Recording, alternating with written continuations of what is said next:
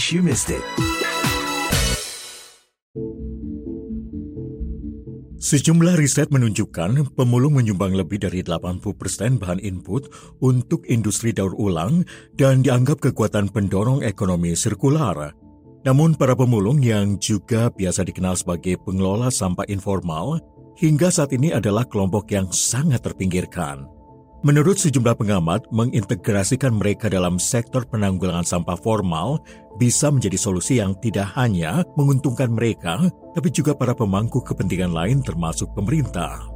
Berikut perbincangan dengan Medril Zam, Direktur Urusan Lingkungan Hidup Kementerian Perencanaan Pembangunan Nasional, Maulidar Yusuf, pejuang hak hak anak pemulung, sekaligus pendiri Taman Edukasi Anak Pemulung, dan Armawati Caniago, pendiri dan direktur Bank Sampah Induk Sikanang, Pelawan Medan, dalam In Case You Miss It.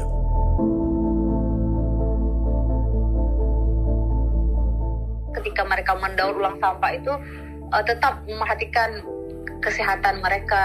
Kemudian kalau ada support-support alat-alat peralatan itu tetap mereka dapatkan karena memang pekerjaan mereka ini dibutuhkan. Selain itu mengingat statusnya juga yang informal, hak ketenaga kerjaan itu juga tidak dapat dipenuhi seperti hak untuk mendapat jaminan apa hari tua, BPJS dan sebagainya. Yang terpenting buat kita itu sebenarnya bukan eh, jumlah sampah terkelolanya saja yang menjadi nilai perhitungan, tapi lebih pada eh, banyaknya edukasi yang yang bisa kita sampaikan. Madril Zam, Direktur Urusan Lingkungan Hidup Kementerian Perencanaan Pembangunan Nasional yang juga dikenal sebagai Badan Perencanaan Pembangunan Nasional atau Bapenas, adalah penyokong kuat gagasan mengintegrasikan pemulung ke dalam sektor pengelolaan sampah formal. Ia memprihatinkan nasib pemulung yang menurut istilahnya adalah pekerja sektor informal yang memiliki jasa besar tapi cenderung disepelekan. Walaupun eh, pekerja sektor informal memainkan peran penting dalam pengelolaan sampah di Indonesia, kita tahu kondisi dan status sosial ekonomi pekerja sektor informal tersebut masih sangat memprihatinkan. Seperti hak kewarganegaraan sipil yang belum terpenuhi, banyak yang belum punya KTP ini, stigma buruk pada pemulung dan pelapak di masyarakat, keselamatan dan kesehatan kerja yang tidak layak, dan lain sebagainya. Kemudian selain itu mengingat statusnya juga yang informal, hak ketenaga kerjaan itu juga tidak dapat dipenuhi seperti hak untuk mendapat jaminan apa hari tua, BPJS dan sebagainya. Menurut peneliti kebijakan pembangunan dan perubahan iklim di Carbon Lab di University of Queensland Australia ini, pemulung adalah kekuatan pendorong ekonomi sirkular karena menjembatani sistem pengelolaan sampah publik dan industri daur ulang negara. Ekonomi sirkular adalah model ekonomi yang mengandalkan upaya-upaya mempertahankan nilai produk, bahan, dan sumber daya dalam perekonomian selama mungkin sehingga meminimalkan kerusakan sosial dan lingkungan. Gagasan mengintegrasikan pemulung ke sektor penanggulangan sampah formal disambut Maulidar Yusuf, seorang pejuang hak-hak pemulung yang sejak 11 tahun lalu tercatat sebagai pendiri Taman Edukasi Anak Pemulung sebuah prakarsa yang memperjuangkan pendidikan anak-anak pemulung di Banda Aceh. Kalau saya sendiri menyebutkan mereka ini kan pahlawan lingkungan ya. Mereka yang mengumpulkan sampah, mereka yang mau kotor-kotor ya, mendaur ulang gitu. Jadi sebenarnya mereka, pekerjaan mereka ini adalah pekerjaan yang sangat berkontribusi besar untuk sebuah kota. Armawati Caniago juga setuju Pendiri dan Direktur Bank Sampah Induk Sikanang Belawan Medan ini mengatakan menyertakan pemulung dalam sistem pengelolaan sampah kota tidak hanya meningkatkan kesejahteraan pemulung, tapi juga mendongkrak usaha penanggulangan sampah kota atau kabupaten. Namun menurutnya, pemerintah juga perlu memberi perhatian serius kepada bank-bank sampah. Ia menjelaskan, bank sampah tidak sama dengan pemulung. Pemulung lebih mementingkan nilai ekonomi dari sampah yang dikumpulkannya, sementara bank sampah lebih dari itu, Bank sampah tak hanya menampung dan mengelola sampah sehingga bernilai ekonomi, tapi juga menurutnya membentuk karakter masyarakat untuk terus menjaga lingkungan yang sehat, rapih, dan bersih. Karena alasan itu pula, menurut Armawati, bank sampah tidak kalah penting dibanding pemulung. Satu, karena memang um, kita memberdayakan masyarakat sekitar. Yang kedua, uh, uh, mereka ini adalah para ibu yang memang uh, secara notabene bukan pemegang uh, apa pencari atau pencarian utama dalam keluarga. Terus yang ketiga adalah mereka justru punya waktu luang lebih banyak bersama keluarga, tapi pada saat barang datang mereka bisa mempush uh, jumlah harian kerja dan sesuai dengan target yang mereka bisa selesaikan. Lebih jauh Armawati mengatakan bahwa jika bank sampah tidak mendapat dukungan dari pemerintah, banyak bank sampah yang terancam gulung tikar. Bank sampah induk sekarang sendiri tidak tutup namun merasa sangat kesulitan. Kalau sampai cuma memang akhirnya kami penyesuaian saja. Artinya teman-teman yang awalnya 23 orang full full bergaji, akhirnya sekarang dirubah menjadi pekerja borongan gitu. Jadi menyesuaikan antara kinerja dengan uh, apa, jumlah sampah yang akan terkelola. Tapi kalau ditutup ya enggak sama sekali. Dan sekarang masih masih normal. Cuman kalau uh, merubah dari manajemennya saja, di mana kita kalau mengcover 23 orang dengan sistem bulanan itu uh, dan sekarang dirubah jadi sistem uh, harian dan borongan. Menurut studi yang diterbitkan Kementerian Lingkungan Hidup dan Kehutanan pada tahun 2019, kontribusi pemulung terhadap industri daur ulang sangat signifikan. Studi itu mencatat pemulung menyumbang 84,3 persen sampah plastik dan 80,3 persen sampah kertas yang dipasok ke industri tersebut. Bisa dibilang apa-apa yang diambil oleh pemulung tersebut, di situlah memang yang eh, bisa dikatakan mendominasi sampai 80 persen kontribusi sampah plastik dan kertas itu masuk ke, ke industri recycle. Lantas, apa untungnya bagi pemulung bila mereka diintegrasikan ke dalam pengelolaan sampah formal? Bagi pelaku sektor informal, adanya integrasi dapat memberikan manfaat berupa penjaminan akses terhadap sampah yang bernilai mulai dari sumber sampah ya, yang berimplikasi pada perbaikan kondisi kesehatan dan keselamatan kerja, dan juga akses terhadap dukungan pendanaan, akses untuk pemenuhan hak kewajiban ketenaga kerjaan yang berimplikasi terhadap dampak peningkatan kesejahteraan pekerja sektor informal, serta juga menciptakan stigma yang baik pada pekerja sektor informal. Maulidar sepakat. Supaya ketika mereka mendaur ulang sampah itu uh, tetap memperhatikan kesehatan mereka, kemudian kalau ada support-support alat-alat peralatan itu tetap mereka dapatkan karena memang pekerjaan mereka ini dibutuhkan sebenarnya karena mereka mendaur ulang sampah, mengumpulkan sampah, memilah-milah kemudian sehingga bisa didaur ulang berikutnya. Lebih jauh Maulidar mengatakan, mengintegrasikan pemulung ke sektor formal bukan tidak mungkin akan memberi mereka akses ke pelatihan literasi keuangan.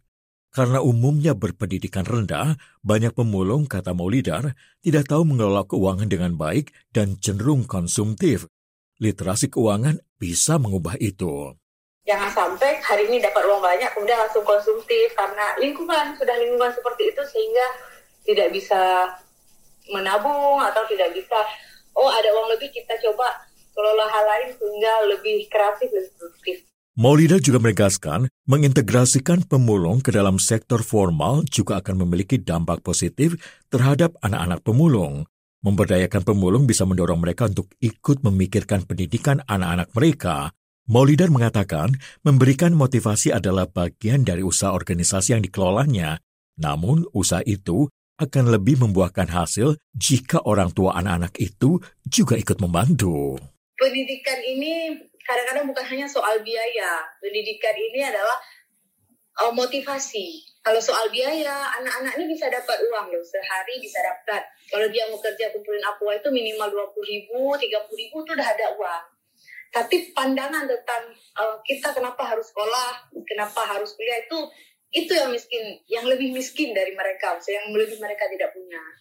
Apa untungnya pula bagi pemerintah? Bagi pemerintah, integrasi sektor informal akan memberikan keuntungan berupa tambahan tenaga kerja terlatih ya, yang sudah memahami pemilahan sampah serta juga memiliki pengetahuan dan jaringan dalam menjual sampah ke off-taker.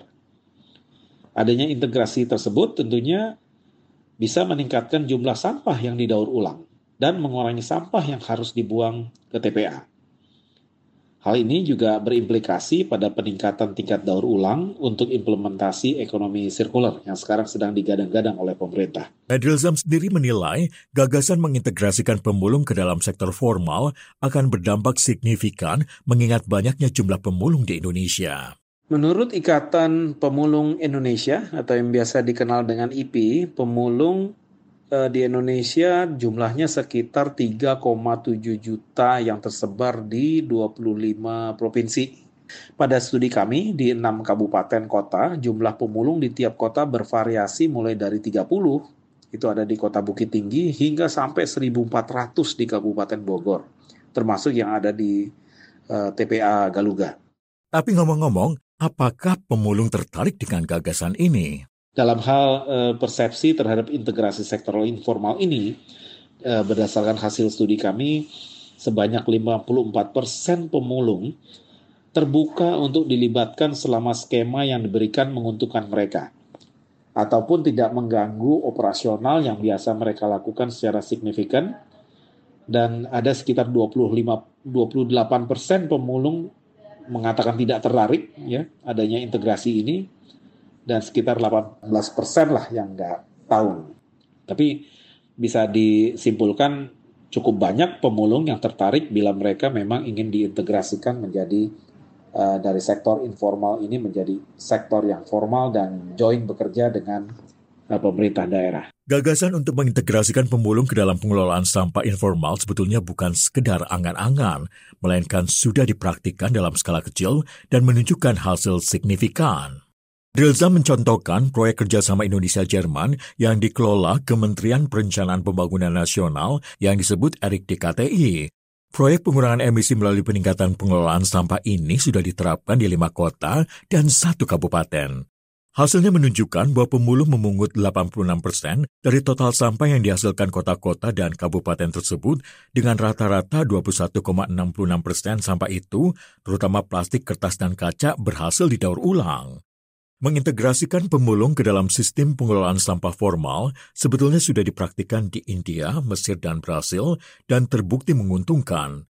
Medrilza mencontohkan Belo Horizonte, kota terbesar ke-6 di Brasil. Di sini eh, integrasi sektor informal itu dimulai saat terjadi kesepakatan formal antara Public Cleansing Agency ya di kota Belo Horizonte tersebut dengan Association of Paper, Carton, and Recyclable Material Pickers dan juga dengan organisasi atau koperasi pemulung setempat. Kesepakatan tersebut dalam berbagi perannya antara pemerintah kota dan organisasi, organisasi pemulung dalam mengelola sampahnya mereka. Di sini eh, disebutkan bahwa pemerintah pemerintah punya peran dalam menyediakan subsidi bulanan ya untuk biaya administrasi melalui Sekretariat Pembangunan Sosial kemudian menyediakan infrastrukturnya seperti kontainer daur ulang, gudang daur ulang untuk pemulung memilah sampah, menyediakan truk untuk mengangkut sampah daur ulang dan juga sambil menyelenggarakan edukasi. Sementara peran organisasi pemulung di sana lebih banyak mereka yang melakukan sebenarnya mengelola gudang ya daur ulang tersebut, yang melakukan pemilahan, yang menjual sampah daur ulang dan juga sambil menyediakan informasi kepada pemerintah kota mengenai produksi produk daur ulang. Contoh lain adalah di kota Pune, India. Di kota tersebut, praktik ini menguntungkan pemerintah daerah karena menghemat biaya pengelolaan sampah sekitar 9,4 miliar rupiah per tahun. Dan karena keterbukaan akses ke sampah kota, pemulung bisa memperoleh pendapatan yang lebih tinggi dan lebih stabil. Skema ini dimulai saat terjadinya kesepakatan formal antara koperasi sektor informal solid waste eh, collection handlingnya dengan Pune Municipal Corporations. Itu pada tahun 2008 saat. Jadi eh, apa namanya eh, informal solid waste collection handling atau SWACH-nya ya. SWACH ini memberikan pelayanan pengumpulan sampah, memilah sampah di pusat pemulihan material, kemudian sampah didaur ulangnya dijual kepada pengumpul yang akan mendaur ulang sampah. Sementara di satu sisi pemerintah kota mengelola sampah organik dan sampah residu yang dikumpulkan oleh Swatch dan kemudian sampah organik diolah di pengomposan atau biometan plant dan sampah residu akan dibawa ke TPA uh, eh, mereka di di Uruli saat. Bagaimana merealisasikan gagasan ini? Berdasarkan kajian integrasi sektor informal yang dilakukan, salah satu faktor kunci untuk mendukung integrasi sektor informal dalam pengelolaan sampah di tiga negara, Brazil, India, Mesir, yaitu adalah adanya sebuah payung hukum yang mewajibkan pelibatan sektor informal ke sistem pengelolaan sampah di level undang-undang. Payung hukum ini, kata Medrelstam, akan memberi para pemulung pengakuan yang tepat dan juga meningkatkan efektivitas dan efisiensi daur ulang. Payung hukum ini memungkinkan pemulung mendapatkan kontrak formal, akses ke kesejahteraan sosial, dan perlindungan hukum. Arif Budiman, VOA Washington.